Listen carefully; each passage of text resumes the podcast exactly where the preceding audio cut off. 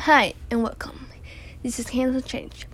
It's a podcast where we talk about what happens on a daily basis for kids with disabilities and special needs. For today's episode, we're going to be talking about why does disability discrimination still occur. This is Paula, your host. The topic is why discrimination against kids with disabilities still occur. In the last episode, I talked about the historic background on how, on how kids with disabilities were treated.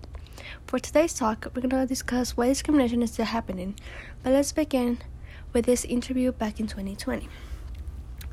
The credits are going to be linked in the description box. Um, so they say, I think that the first thing to consider on how the dominant narratives and discussions around disability often create an individualized account of disability. Ideas are individualized model of disability.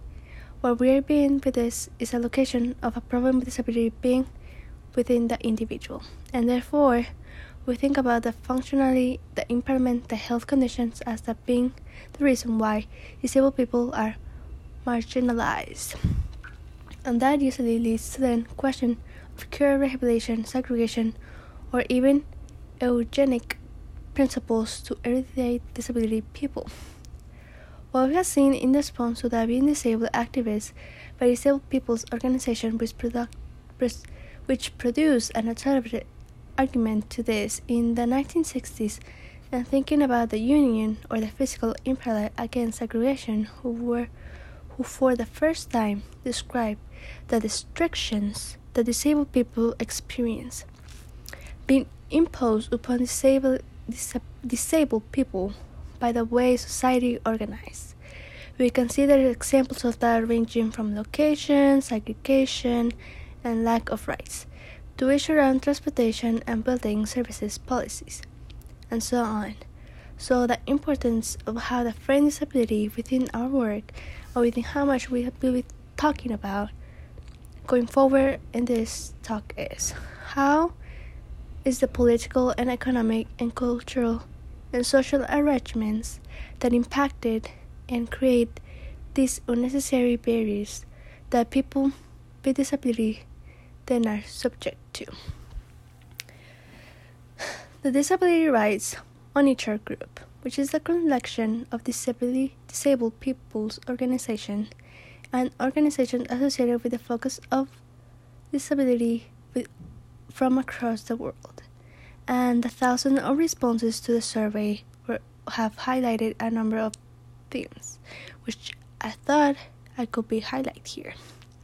So the first issue, you know, if you are international level, is to think about how people have experienced lack of prioritization when it comes to emergency measures and is often being seen with instructions and within segregated environments. We have seen a lot of abandoned and there have been refused access to local emergency health care, particularly in the context of people with disability or learning disabilities. And there have been some fantastic activists and scholars.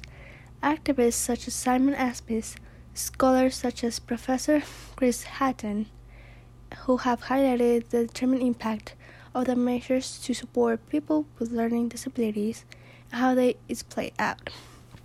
So, for example, the data from LeDeR, which is the responding reporting mechanisms of death of people with learning disabilities in society, and suggesting that have been taken out an account under reporting 369 deaths of people with learning disabilities per a thousand in the population. So that's 3.6 times the rate in terms of death. And you can see as well that you know people who have receiving the community based social care, 53% of the deaths are attributed to COVID 19.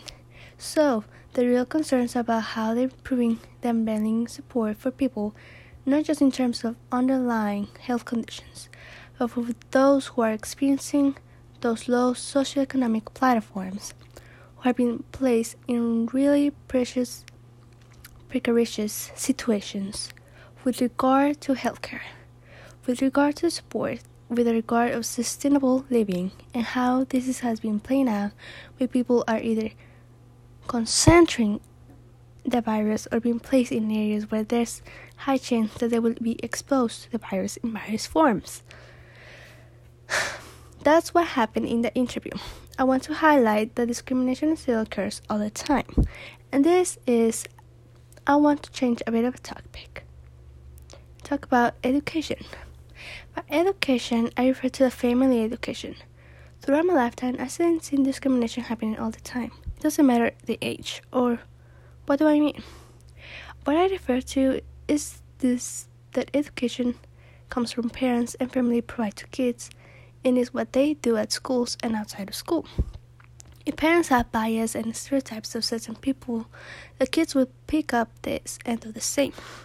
For this, I want to put an example that happened a few months ago with my cousin in the park.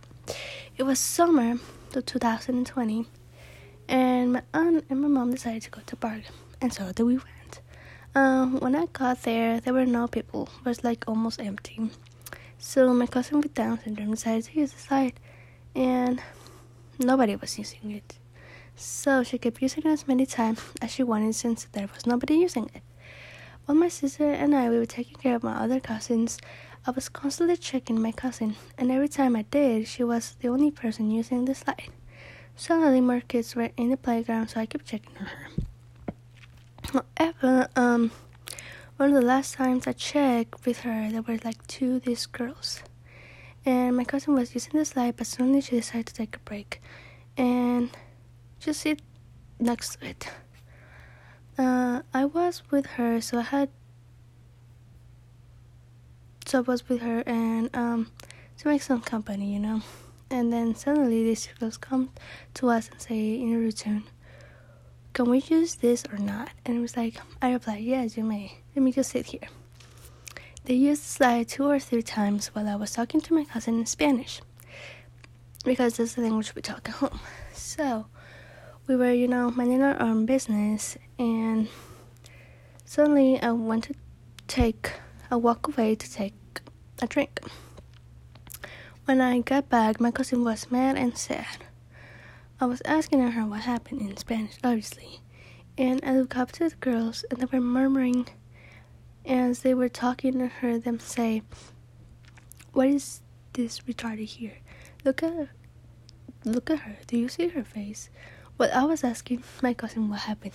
She didn't say anything. Then these two girls yelled at us and say, "Do you or your cousin know English?" I was in was in a rude and racist way. I just replied, yes, we do. Is there a problem? And they say, no, and they just walk away. Personally, I didn't act or say anything bad to them, nor my voice or tone was rude at all. But I want to point two things out. Discrimination still occurs even in the 21st century. And the second thing is that there's not only this was only in this situation was not only about discrimination but also about this racist discrimination too. To to point out, they knew my cousin had a disability, and so they they say all those things to her, even when I was present. Uh, I don't even want to imagine what they say to her before I came. So now, after listening my story, in answering the questions for this episode, why discrimination against kids with disabilities still occur, there are three main points that I think that are important. One, that location the kids have at home is what they reflect outside of home. Two, friend groups and try to fit in is why schools still deal with disability discrimination or any kind of discrimination. or even bullying too. Now, there three, they know that these kids are in the fence and would do and won't do as much. So to resume today's episode, disability discrimination still occurs because of these three main points that I point out. And I want to still discuss this. However, I want to for for the future episodes want to do some interviews with some people who have experienced similar situations or what they want to share something about their experience. And that's all for today. So thank you for listening and stay updated. This is Handle Change. Thank you.